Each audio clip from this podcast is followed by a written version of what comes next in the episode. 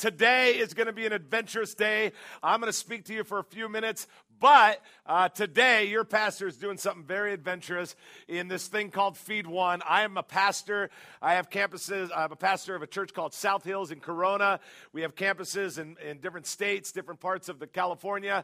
But I really have a passion for Feed One, and I just took it on as an initiative to kind of help feed hungry children around the world. Your great pastor, along with a bunch of other friends of ours, are getting their churches all rallied together to help feed children around the world. So we're excited about that. And as you're leaving, you'll see me standing out there. I do have some resources, books, some CDs, me speaking, some books I've written. Stop by. They're only $10. I'd love for you to buy one. It helps support what we're doing. I'd love to personalize it for you and meet you out there. But before your pastor goes into the great adventure of helping feed children around the world, I wanted just to share with you a little bit about myself. I also do a lot of speaking for like Verizon and Home Depot. I'm a motivational speaker, and we plant a church, and I work with Feed One. And I am married to a beautiful Hispanic woman. Yeah. How many Hispanics do we have in here? Oh, yeah. Oh, she's hot. And, no, she's hot. I call her my little hot tamale. And, no, she's a hottie. And and then I have a son. He pitches for a university. He's a left-handed relief pitcher. And, yeah, you guys got your retirement. I got my son's left arm. We're all making money somehow. And he's all into fitness, and he's cut, and he's all into this and that and everything. And my daughter, she texts. That's it. She's amazing. She's really fast. We're just praying for her. We give glory to God for how fast she texts. And he's just on the move. But anyway, so just it's awesome. That's a little bit about me. I love doing adventurous things. One of the and I do. I've skydived. I've bungee jumped. I've done all sorts of crazy things. I love doing adventure things. I love being in the outdoors. And a while back, I had an opportunity. I was speaking at a place in the evening out of town, and it was like a conference or something. And and then that morning or that afternoon, I had time to play 9 holes of golf. Now, normally you play 18 holes, but this was a 9-hole course, so normally you play twice. I went up there, and I said, hey, I only have time for 9 holes. How much does it cost? I gave them the money. They said there's a threesome that's finishing up the first 9, you can jump in with them, and then all 4 of you can golf 9 holes. I said, okay, that sounds cool. And they don't have any drive carts there because it's kind of a short course, so you kind of walk and pull a little cart with your little bags on it. And so I went up there, and I met them and stuff, and they're like, you can tell, they're like kind of rough guys and kind of construction rough type of guys, you know. And I had my golf clubs on the cart, and they had an ice chest on the cart. And it was pepping them up, that's for sure, you know. And they would open it up. We got to the first hole, and they're opening it up. Man, you want a beer? You know, and I don't got a problem with alcohol. I don't, personally. But I choose not to drink. And so they part passing out the beers, you know, like this. You want one? I'm like, no. And he goes, what's your problem, man? You a cop? You know, and I'm like, yeah, get on the floor. No, I said, no, it's cool, but thanks anyway. So we go to the second hole, man. More beer comes out. We play the second hole, go to the third one, more beer. Fourth one, more beer comes out. You know, and here's the crazy thing. They're like half drunk, and they're beating me in golf. And they're like, yeah, whatever. And I'm like, you guys are killing me. And so we get to like the 5th hole, you know, and I'm standing there, and I'm chipping. Now, chipping means that you're just a few yards away from the green, and you've got to go like this, and you just kind of want to get the ball in the air and just, you know, you're only about 20 yards away, so you just want a really soft hit. So I'm standing there, I'm getting ready. It's really got to be really careful. And all of a sudden I hear, and I turn behind me. And right behind the tree is this one of the guys, and he's smoking pot. And he's like, you want some? You know, and I try to relate to people, so I answered back, no, you know, and so. And I'm thinking in my mind, dude, I can't even putt on grass, let alone smoke it. And so I'm like, no, dude, that's cool. It's all good, but thanks anyway. And we get to, like, the 7th hole. Beer's flying everywhere still. And we get to the 7th hole. They have no idea I'm a pastor. I love not telling people because it always is awesome. And so I get to the 7th hole, and I'm like, more beer comes out. And they want one, and I said no. And then he says, what's the problem, man? I go, what do you mean? And he goes, dude, we've been offering you our beer all day long, and we're offering you our pot. You don't take anything. And one of the other guys speaks up, and he goes, I know what it is. The dude's a Mormon. And I said, no, that's not it. And he goes, I know what. The other guy speaks up, I know what it is. He's a Christian. And I said, nope, even worse, I'm a pastor. You just saw the guy's like, you know, just, He's like, oh, no, I'm kind of a Christian too. I said, I heard you guys talking about God, but not the way I do. So, you know, we kind of play. And now they find out I'm a pastor. So, of course, here comes the free counseling. And so we're walking along. One of the guys is all, hey, dude, I was wondering, could I talk to you? You know, he starts telling me about his life and how he used to be a Christian, and then how he just kind of faded away from being a Christian, and how he's trying to get back on track and all this stuff. And we talked, and it was great. And here's what I found out. I found out in that golf course how God just started doing something adventurous inside of this guy's life. And this is what I want you to know. A couple of things. First of all, if you're a Christian here, or maybe you're kind of new checking out this church, and by the way, if you're new, you're at the right church. You don't need to leave. Stay here. But here's what I found out when it comes to this. Number one, no matter who you are in this place, Jesus is insanely in love with you. He loves you, man. No matter what you are, he loves you. He loves everything about you. He loves you. Second thing is, he doesn't want you to live a boring life. He's a God of adventure. Think about it for a minute. Jesus is the one who turns water into wine. Talk about being a hit on your college campus. Water into wine is a big deal. He walks on water. He goes to a funeral and raises someone from the dead. You think, oh, I'm adventurous. You try going to a funeral and say, get out of there. Yeah, it just adventurous, like beyond belief adventurous. And Jesus wants you to live an adventure too. He is not an average God. He doesn't do average things. He doesn't want you to be average. We don't say, you don't come here and have this great band lead. How average is our God? Oh, God, you're so average. We just worship your averageness. You're like a C-minus, God. And we just, no one, he's not average. But here's the problem. For a lot of us, we have dreams that turn into routines. We're born with a shout, but we end up with a whisper.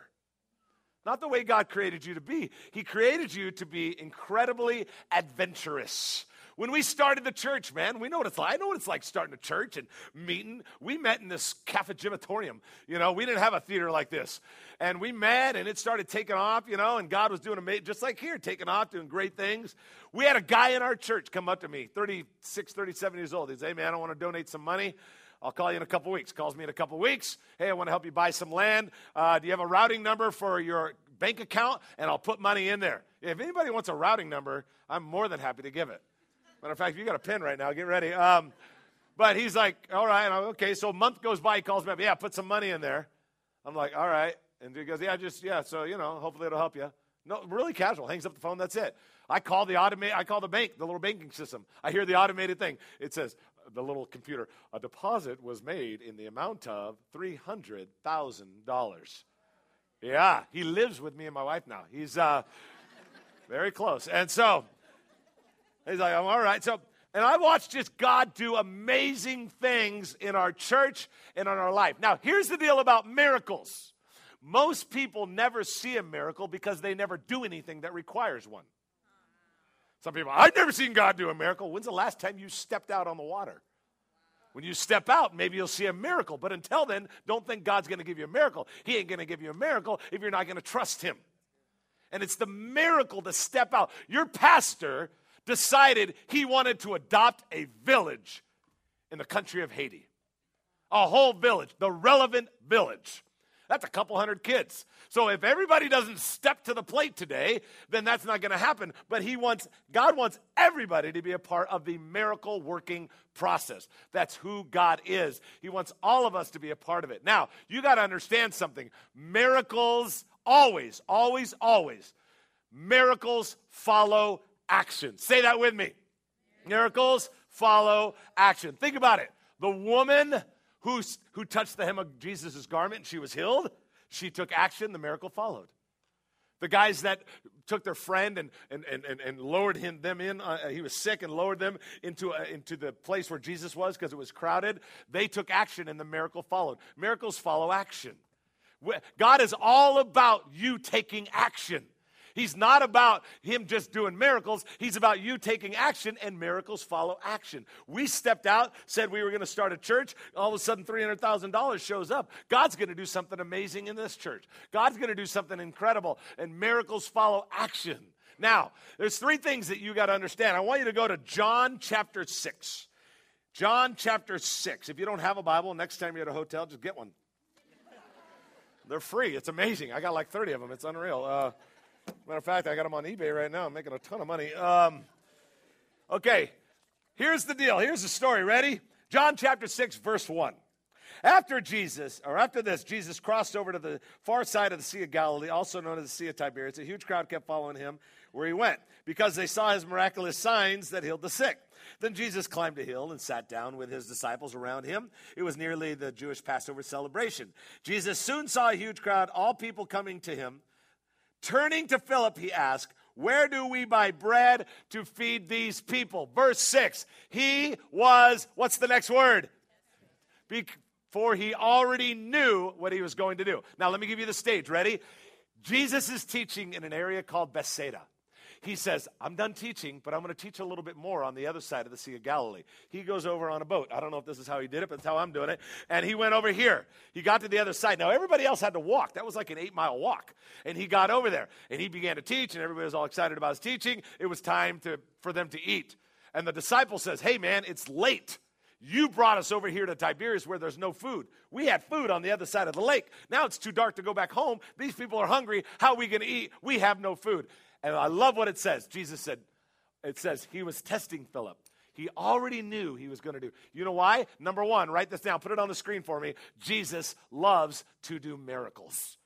He was setting the stage for a miracle. He is a miracle-working God. He loves to do miracles. Say it with me, Jesus loves to do miracles. Say it with me, Jesus loves to do miracles. He loves it. He lives for doing miraculous things that blows our mind away. He does. He absolutely does. You know, I've seen it in my life. You know, I do a lot of flying, a ton of flying. You know, usually between 10 and 15 flights per month is what I'm averaging, and it's just out of control. I fly all the time, and I don't like it. I absolutely cannot stand flying. I have to do it all the time, and I hate it. I'm always scared up there, you know, and I love, you know what, it's crazy to me that you go to the airport, and before you load onto the plane, the last word you see is the word terminal. Who the heck came up with that dumb name, you know? It's like, and before you get on the plane, terminal. You know, and then I love this one. And when they say, well, you know, if you start heading towards the ground from 30,000 miles in the air, a mask will drop and breathe normally.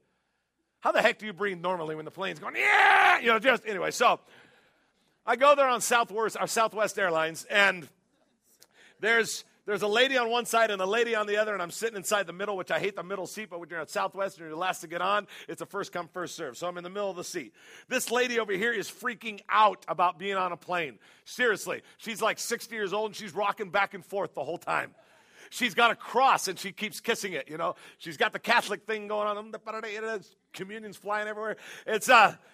And I'm like, man, she's freaking out. This lady over here, we start to take off the plane. She's kind of calm, and she begins to tell me. Now, I'm working on a message because I got to land in Kansas, and I got to speak at a conference on how to reach your community for Jesus. So I'm going to speak at a conference, and I'm sitting there writing some notes out. I don't have the Bible out or anything, so she doesn't know I'm a pastor. And she goes, she out of nowhere just says, well, I'm kind of a spiritual person. And I said, you are? And she goes, yeah, someone talked to me about this Jesus. And I've never had anybody talk to me about him, and I'm kind of been investigating Jesus. I'm looking for someone else to talk to me. And I'm in the middle going, well, hopefully someone will come along and help you. Right now, I got notes to work on, lady. So I hope something works out. And so she just keeps talking. I'm like, well, I don't have a choice. So I shut my books and whatever, and I'm done. And I'm like, she ain't going to stop talking. I can't study. Finally, I looked at her and said, what do you do for a living? And she says, well, she goes, I'm kind of a spiritual guru. I tell people's futures. And I'm like, this is going to get good, because she has no idea I'm a pastor. I'm like, all right, lady, here we go, you know. And so she says, you don't believe me, do you? And I said, no, not really. And she goes, well, I can do it. And I said, all right, go ahead. Now, not many pastors say, all right, tell my future, you know. And so I said, all right, go ahead. And she goes, well, first of all, she looks at me, and she does this little hand thing. She looks at me, and she goes, okay, you're a man. I'm like, all right, my wife will appreciate that. And then she goes, you have 2 children. I said, yeah. She goes, the older one is the daughter and the younger one's a son. My responses are getting slower. I'm like, yeah. You have a black car. Yes. She goes, it's a convertible. I'm like, okay. You know, just getting worse. I look over to the other lady. Give me that cross. You know, I was freaking out. And so this lady over here, she goes, and she tells me all this stuff. And I'm like, this lady's freaking me out.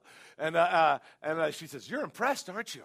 And I said, no. And she goes, yes, you are. You're impressed. And no. And she goes, you are too. And she goes, can you do what I just did? I go, tell the future? She goes, yeah. And I said, and she goes, all right, go ahead. She goes, tell my future. I said, are you a Christian? She said, no. I said, you're going to hell. There you go. No, I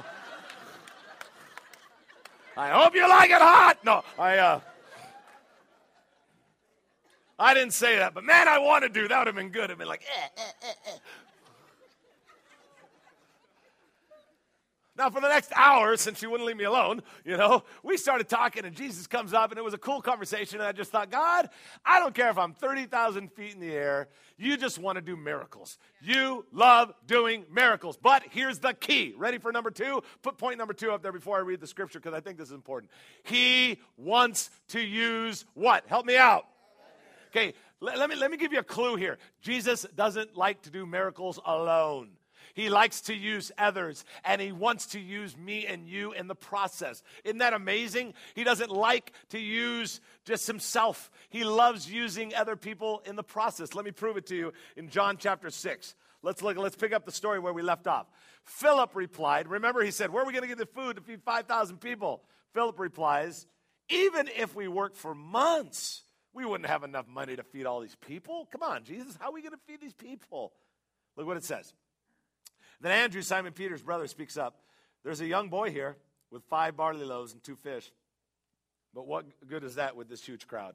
Okay, now let me help you out here. There's no food, Jesus. We can't feed the people.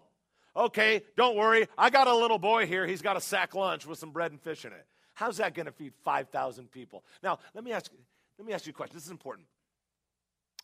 Could Jesus take a rock and turn it into bread? Yes or no? Yeah, you can do that. Could he pick up a stick and turn it into fish? Yes or no? Well, why didn't he? Why not just take the rock and turn it into bread and take a stick and turn it into fish? Why didn't he just do that? I mean, what's the big deal to him? Why did he take a little boy's sack lunch? Why? Because he loves using others in the process. He even wanted that little boy to be a part of the miracle working process. He loves using others that are willing to give up what they have. Here's the truth about God. If you'll give up what's in your hands, he'll give up what's in his. And his is always better than what's in yours. I guarantee it.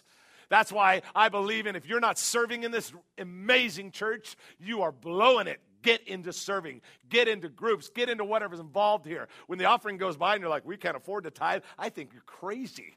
There's a God in heaven says, you go ahead and tithe and let me show you what I'll do for you. I'll let go of what's in my hands. It's crazy not to. In a moment, we're going to have an opportunity for $10 a month. Give me a break to take care of a child. And if you do one, and you do two, and you do one, and you do three, and you do one, and if we all do something, we're going to be able to partner with Jonathan and take care of that village in Haiti. And maybe in a few months, you guys can go, a couple of you can go over there and visit your own village. It's an amazing thought. Remember, though, that would be a miracle, but he loves using others in the process. He doesn't like doing miracles alone. That's not who he is. I remember when there was a girl a couple of years back. I don't speak at one specific campus. I oversee all the campuses, and I speak at different ones. But I was speaking for a while at this one campus of ours, and there was this girl that came to, and she gave her heart to Jesus. She's like 28 years old, and she really started coming for 2 months in a row, and then one day she shows up with her friend. I go and I say hi to her, and she says, this is my coworker. She's a friend of mine. She's also in her 20s, blah, blah, blah. I meet her after the service. I see both of them over there praying. She comes up, and she goes, hey, you remember my friend? I brought her today. Now, keep in mind, she's only been going to church for 2 months. She goes, my friend today? She goes, I brought her. I go, yeah, I met you before the service. She goes, I led her to Jesus. And I'm like, wow. Now, here's the best part. Keep in mind, she's only been going to church for 8 weeks. She goes, I don't know if I did it right, though. The best part was the girl's reaction. The other girl, she's like, I hope so. Kind of a lot riding on this. You might want to get it right. But I watched how God used that girl and how he wants to use you and I. Jesus loves to do miracles, and he loves to use others in the process of the miracle. He loves it. So number one, he wants to do miracles. He loves it. It's what he is. But he doesn't like doing it alone. And then number three, he multiplies it. Jesus multiplies the bread and multiplies the miracle. Whatever we do, it's just, you know, when you went today, for instance, as we all together take care of a village, $10 a month. It's like, okay, what's $10? Oh, come on, in America, that's a joke, you know, but that could change a life forever. He multiplies it. I don't know. Maybe you're investing in the next doctor that will change the world. He's only 8 years old now. But man, if you don't have enough food, you're never going to get him from his current reality to his future. Unless something happens, you know, and that's why Jesus multiplies it. Look down with me back on in the Word. It says, "Tell everyone to sit down," Jesus said. So they all sat down on the grassy slopes. The men alone numbered 5,000. Then Jesus took the loaves, gave thanks to God, and distributed among the people. Afterward, he did the same with the fish, and they all ate as much as they wanted. After everyone was full, Jesus and the disciples, "Now gather the leftovers so that nothing's wasted." He told the 12 disciples, "Gather the leftovers." So they picked up the pieces and filled how many baskets?